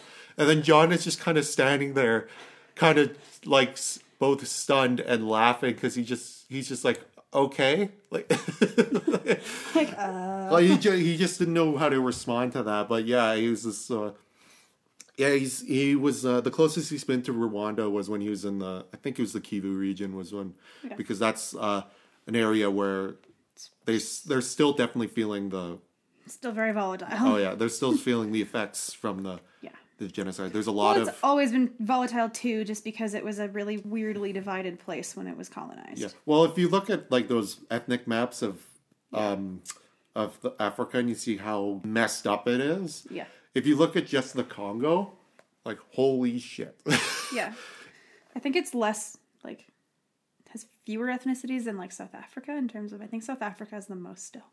oh, I I I uh, probably. Um, but yeah, Congo It's- is like an extremely diverse ethnic country or ethnically diverse country. So yeah, like I guess it's like an easy thing to say that colonization caused all this, but it kind of also did, like in a lot of ways, because these people, these groups wouldn't have been like forced together in the same way and then had those tensions like encouraged by other people.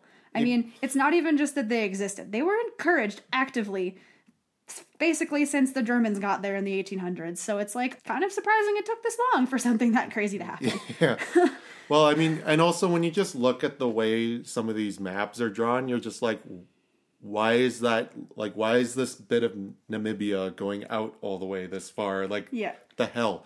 And it- and then you look at like a map of the ethnic, uh, like the ethnicity map, and the ethnicities of those who live within that little. It's called the Caprivi Strip. Yeah. Are super ethnically diver- different from the rest of Namibia. Yeah.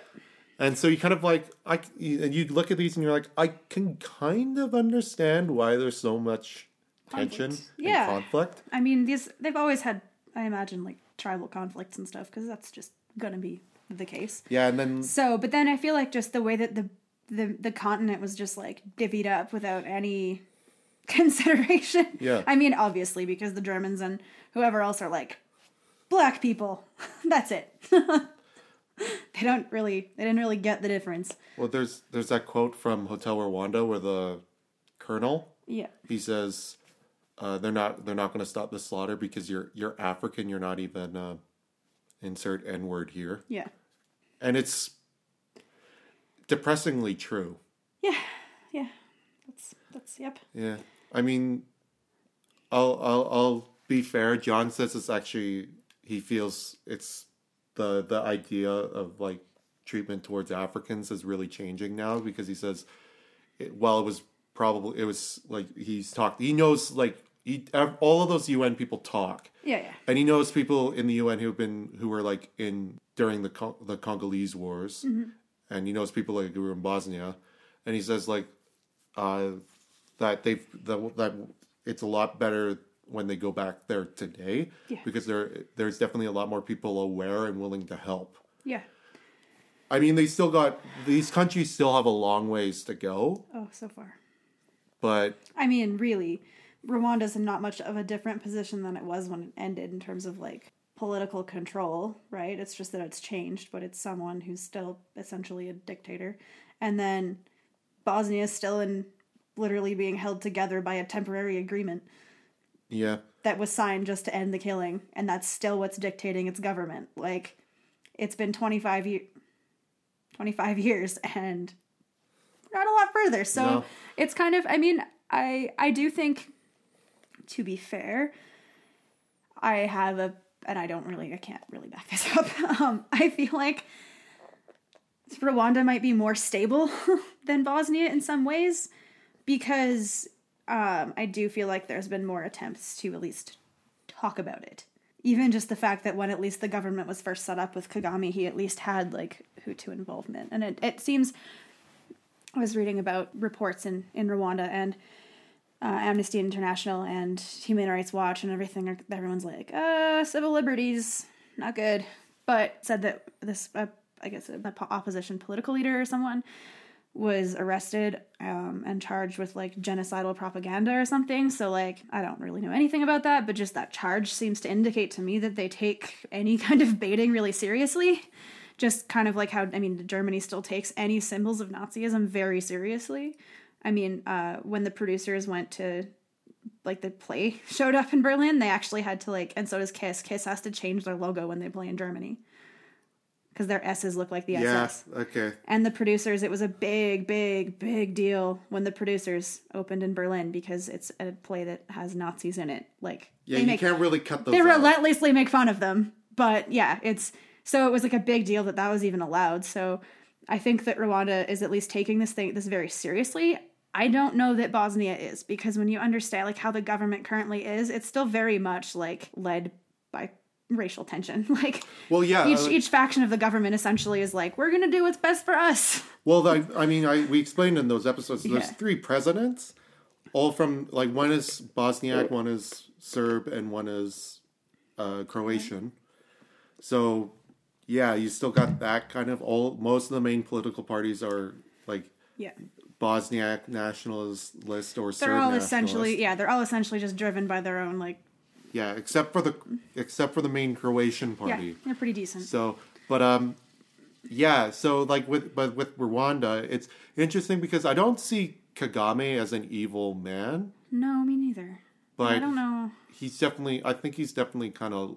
I, I actually, you know what? You know who I kind of think of him as as a little is a little bit like Huey Long, in terms I of just being a conflicted, like a difficult person to kind of get a grip on. Because I don't think he's a monster, but I also don't think like I don't think Kagame is on any kind of level of being a monster that as like um, Idi Amin, for instance, Yeah. right? Like that's a dictator, Or even the- or Gaddafi, or like or Gaddafi, or even the the pe- the, the people bef- who were in power before, before him. him. or like Bashar al-Assad or like any of the dictators we think about like now or even I mean if Gaddafi was in power forever um even um oh crap uh Zimbabwe um Oh, Mugabe. Mugabe like I don't really think of Kagame as the same as those people but I mean I also could be very wrong I don't Yeah, I've it's never true. been there so I don't know Just from what I've read, I just get the impression yeah that at least like he's at least tried to help his country heal It just seems like, in, know. and I, I am willing to admit that I could be completely wrong, and this is just my opinion. It just looks like a man who let power get to his head. Yeah, yeah. Or also maybe I did. I, I imagine it's it's that, and also the belief that oh, I don't think it's fragile enough to. Re- I don't think it's stable enough to give up any power. Like I do think something kind of common that I, even just like looking at um, Mobutu being overthrown and then Kabila who being becoming president. Like he was so critical of Mobutu forever. He was anti Mobutu forever because Mobutu wasn't doing anything good for the country and Kabila wanted to do good for the country. And then as soon as he becomes president it's the same thing. And I think that like for a lot of Af- I, I I just imagine there's this idea of like once you come to power you feel like oh crap this is such a mess that if I don't exert some strength like that's the only way to do this you know, like you got to exert strength over the situation to manage it all, and then you just get used to asserting power and strength, and it's like, oh, it's kind of like this. Yeah, the unfortunate the unfortunate thing about Africa is they've had not the like the worst people who should be in power get into power. yeah, and I mean, I, there's definitely a lot to suggest that the way that colonizers pulled out of these countries also really didn't help. Oh, absolutely. I mean, well, I mean, look at South Africa. It's like, oh, here's a good idea. Let's put the minority white population in power, Mm-hmm. and just kind of turn a blind eye when they put the majority black people into what I would consider the worst form of racism. yeah, apartheid was like Jim Crow on steroids Yeah, in a lot of ways. Wait till we get to that. Yeah. Woo. Why does history have to be so depressing? Like even even today, South Africa is still feeling like really Pretty tough. And like there's of course those arguments that saying oh apart like the whole apartheid thing is kind of reversing, which I don't agree with. I mean, there's certainly evidence of retaliation, but I would not call it reverse apartheid. No. Just like I wouldn't call people being critical of white people reverse racism. It's kind of like not a thing. Well, I mean, There's certainly retaliation, but Yeah. I, you know, I don't think that it's like well, I mean, I'm Straight I'm, up. I'm someone who's in the camp that's systemic. I don't agree with the whole like have you heard people say oh you can't you can't be racist to white people? Oh no, you can be. I Yeah. just mean that reverse racism isn't a thing. Because No, when people are talking about reverse racism, it's like, well, you're implying that the person you're being racist against is racist against Yeah, you. no, no, I understand that, but I'm I'm just explaining like I'm I'm also in the camp that you can be racist against white people, and the re- my explanation is that because there's different kinds of racism. There's systematic racism, which is like Jim Crow South or apartheid, South Africa, which I mean, yeah, you, you- like you you can't be like you can't really argue that that's been done to white people. No. But there's also individual racism, which is like saying, I don't know, like saying all, all white, like stereotyping that all white people are racist, buck to to Yeah. um, cousin fuckers.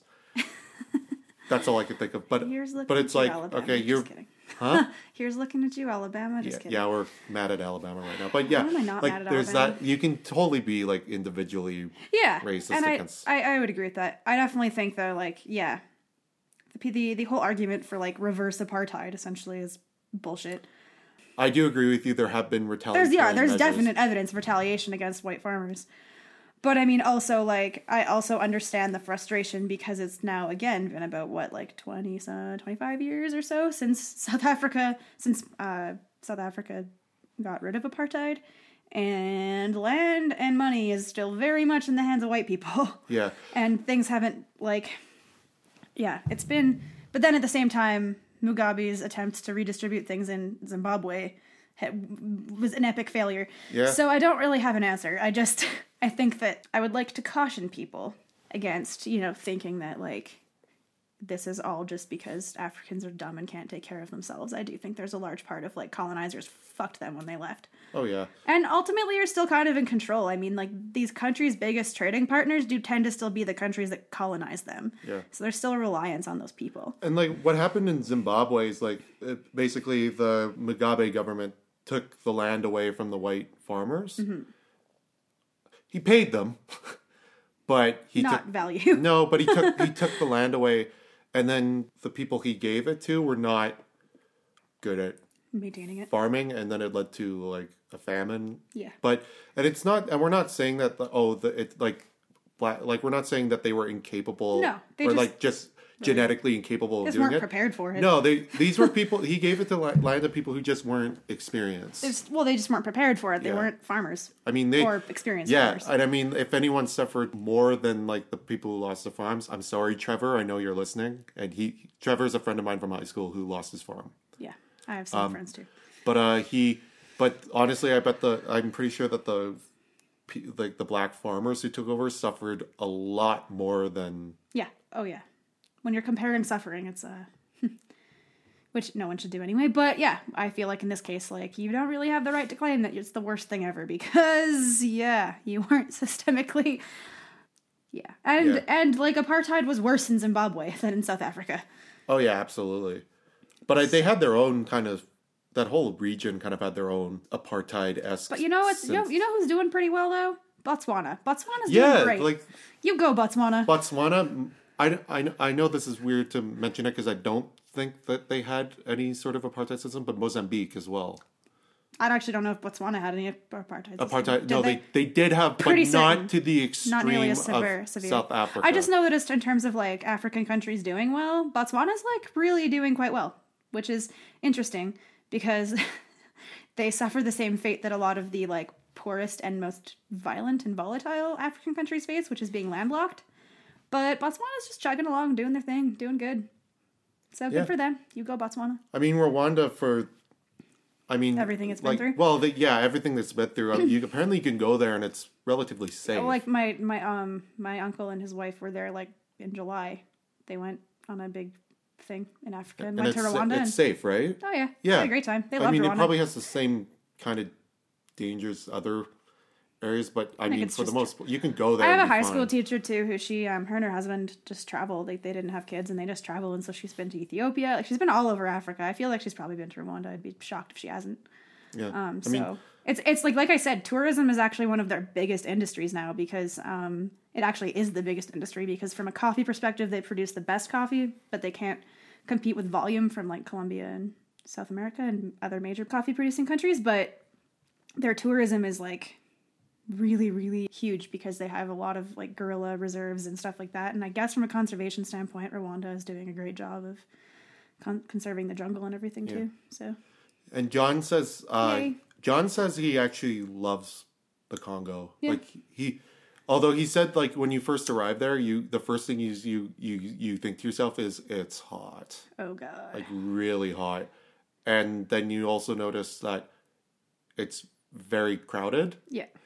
But he was in Kinshasa for most of the time, which is the main city. Well, but my understanding from anyone I know who's like worked in Congo, usually through like say like Doctors Without Borders or the UN or something like that, is that they love Congolese people. They just really hate what's going on, and that like Congo, Con- like Congo's a beautiful and amazing place, but like, yeah, it's just well, he says messy. he says like he's like these people have like like there's a lot of poverty in Congo. Yeah, and whatnot, but you still see people laughing and joke like joking with you. I think the thing is, is that at some point you gotta just continue to live your life because it's the thing. I think that people kind of just lose sight of is how long this violence has been happening. It's kind of just like normal, Yeah. which is fucked up. Well, he's, and he says Kinshasa is definitely Isolated a little. no, not not.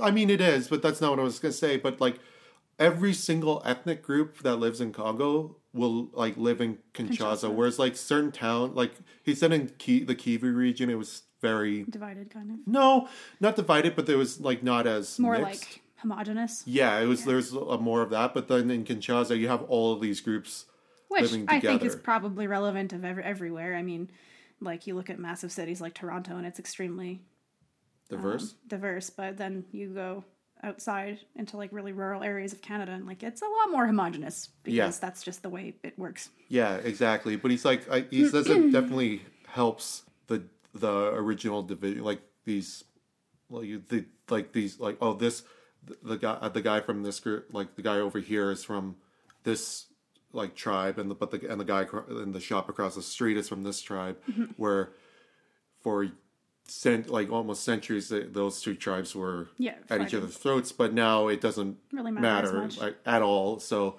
like they're good friends. Yeah. whereas like if you go outside the city and matters like, a lot more. it matters a lot more. I think a lot of that has to do with again land distribution. And like because the thing a trend I'm- I've really noticed essentially and can't harp on this enough is just how badly the borders were botched and how badly this whole thing is like how badly Africa was divvied up and like also just please read more about the Congo. It is fascinating and horrible. It has a horrible history but one that everyone should actually know about because yeah. Especially if you've ever been to Brussels and you've seen all the ivory definitely definitely look into the Congo. Yeah. Yeah. So hopefully none of this gets taken out of context if we've offended you we obviously did Didn't. mean to so if you could politely point out that we m- said something wrong. Yeah. I mean, it's not that like obviously we don't have a. I mean, I mean the the whole latter half of this thing is essentially just us having a conversation so it is more our own opinions not so much things we've read in history. Uh, and we'll, Well, take it's- ownership. Well, I and mean it's based on the things it's we've based- read. yeah. but, but you know what I um, mean. it's we're, we're talking these are we're forwarding our own opinions here and just kind of like yeah if you uh, if you got a problem with that just be polite. oh well. I mean, we're again. We said this like if you're not gonna be if you're gonna just bash us and whatnot, we're not gonna just like take you listening. seriously. Well, we're not gonna take you seriously, and we're probably not gonna respond. But if you like message us saying, "Hey, like, just wanted you to know, like, like this was kind of like misleading or whatnot," we'll take you seriously. Also, thanks to the few people who have reached out to us with episode suggestions or have reached out to say they enjoyed episodes. We've had a couple, and uh, they've been really great to get. I love it. Yeah, we'd love to get more of those. One even recently, so um, Yeah. please do that. We like it. Yeah, absolutely. Also, um, if you haven't, if you don't follow our social media, you should follow it because we have a cool new mascot now. His name is Kevin. We got him at, when we when we went to Tyrrell on Monday. Mm-hmm. We went to the Royal Tyrrell Museum of Paleontology here in Alberta, which is the world's largest collection of dinosaur bones and also a UNESCO World Heritage Site. So, yeah, pretty cool. And we got Kevin, so now we have a mascot. So you should probably follow our social media because Kevin's pretty awesome. Kevin lives with Lindsay, Yeah, and he's currently is hanging out on my mic stand, yeah. It kind of looks like he's riding it. writing it. Looks like a little like he's doing a pole dance on the microphone. It does, microphone. yeah. It really, especially from this. I will definitely be posting a photo of Kevin pole dancing on the microphone. So, with that said, uh, did you have any good news this week? Um, yeah, got a couple little things. One kind of random good news, but it matters to me. So, my favorite sports journalism thing, The Athletic, they have announced that they will have full comprehensive coverage of the WNBA, which is the first time that any really major publication like that is actually has a beat writer for every single franchise, as well as a larger writer and um, like multiple people, all of whom are women who've been covering the sport and have had struggles getting jobs because they cover the WNBA. So that's huge for women's sports in general. The other cool thing that I read this morning in medical technology is that some researchers attempted to use AI to read a CT scan, and they actually, the AI can actually read these scans better, which leads to hope that cancer might be able to be predicted sooner. Really? Yeah, there was a successful test with AI reading CT scans. That's incredible. Yeah, I'm so- someone who's done a lot. I'm of, terrified about AI as a philo- AI as a philosopher, so I have a lot of like AI actually has kept me up at night. The thought of it and like all of the ethical implications of AI and facial recognition and technology. Huh. as anyway, a, as a historian, AI kind of terrifies me. I mean, really, it should terrify everybody as people. Uh, it's horrifying, but it also has the ability to do lots of good. So yeah, that was really incredible to read. So between that and WNBA coverage, I'm down. I'm someone who's done like dozens of CT scans back when I was a kid. People who don't know, uh, I have a. I think I- that they were really implying like all digital scans, so it'll come to like MRIs and stuff Okay. too. But this was just on this. MRI suck. I've never had one. There, you have to like briefly still? explaining. You have to lay still for like 20 minutes while this, while it does its thing. It's awful. I didn't have a closed MRI, thank God. But yeah. Yeah. Anyway, That would uh, be a whole I've lot of also- claustrophobia. I've also had dozens of CT scans. I've had one MRI and like dozens of CT scans. People who don't know, I have a bald spot on my head because I had a benign tumor. A tumor. Didn't know that. Um, but anyway, my good news is by 2024, humans are going back to the moon. Nice. It's gonna, and they're doing it in a completely different way than they ever did. NASA has been working on this project along with the European Space Agency. There's one, it's a bunch of different space agencies, including NASA, the European Space Agency, and the Canadian Space Agency, are working together, and they're actually constructing what is known as the Lunar Gateway, and it is basically a space station that is going to orbit the moon. So when astronauts going to the moon dock there first before they're descended down to the moon. Nice. And I saw a video they've been working. NASA has is uh, conducting tests on a new rocket that not only will be able to reach the moon but get back to Earth, and most of its equipment will be able to be reused again, which is incredible. It's insane just how much this has Yeah. progressed, and the fact that I've always said that I would never go to Mars, but I would go to the moon, and just the fact that we're going back to the moon is so exciting. and for those of you who listen to our other nonsense episode, that is the, the moon landing is the episode I'm looking most forward to this season. Yeah, I'm pretty excited about that one. We have the heaviest of our episodes for this season over with in this one. Yeah, actually, the the the rest is pretty. We're gonna try and find some positive history since history doesn't always have to be depressing, right? Yeah, Right? he said nervously. Nervous laughter. So just um, some pandering before I look up what, what the next topic is. So uh, follow us on social media, as Lindsay said before, because Yeah. we got a lot of new stuff, including um, Kevin. At Pan Historia Podcast is our On- handle is on Instagram and on I believe Instagram. also on Facebook. Technically. Yep. Um, we're go to I think uh, panasteriapodcast.podbean.com to listen to our episodes. I mean, you already know that if you're listening to this. We also have a blog on WordPress, which if you just look up Panastoria and other nonsense, um, will show up, as well as Patreon. Also, shout out to Zach for being our newest Patreon and Brian for still Yeah. being around. We love you. Wouldn't be a Panastoria episode without Brian. Got out a Brian mention. So- Dang, we didn't even name drop Brian at all at the museum. Whoops. Oh well. Eh, he'll be all right. So I just looked this looked this up because I actually forgot. The next episode is going to be a brief episode, basically, and it is a history of ideologies. Yeah, so I think the idea for this one was we're just gonna run through the the major ones, and um, I think a theme of this season has been kind of explaining what the fuck is going on in the world right now, in a roundabout way. Um, um, yeah. So ideologies, those matter because Nazis are a thing again. So we're gonna talk about that next. We're gonna yeah, we'll be talking about the main ones. Yeah, across the political spectrum, such as we'll we'll discuss what communism, communism, socialism, Whatnot, co- conservatism, like etc. liberalism, fascism, blah blah blah blah blah. There's and we'll also be talking about some smaller ideologies that you probably heard of but don't know what they mean, Yeah. such as like social democracy. Yeah, and also a little bit about like the interesting systems in countries like Canada where we also have a monarchy. Yeah, definitely.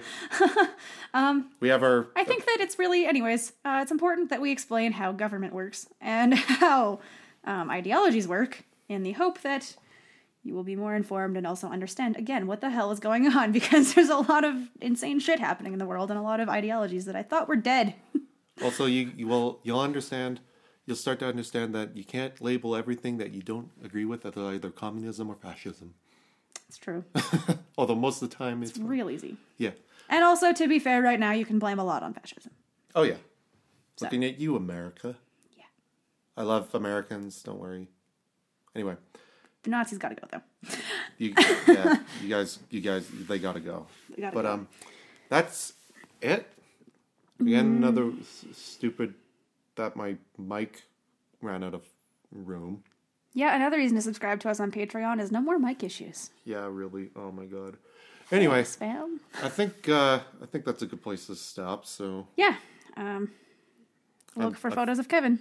look for Pole photos of dancing Kevin. Check out our video on on our trip to the museum and and which is basically the origins of Kevin. Yep. And uh, stay tuned for a really big announcement. Um, or stay tuned for fun new events. When is this coming out? Monday. Yeah, so June 4th, we're 3rd, 4th? Fourth. June 4th, we're doing a live stream of We're our. doing the live. Yeah, we'll be doing a live our live stream. I'm like, wait a minute. because on June June third is the one year anniversary of the release of our Korean War episode. So on July or June fourth, excuse me, we will be list we'll be live streaming us listening to our first episode, a la Mystery Science Theater three thousand, and we are just basically gonna Think of it as director's commentary. yeah the cringe commentary. Either work. Should be interesting. So join us for that. Details will be released. It'll be great. Probably kind of weird.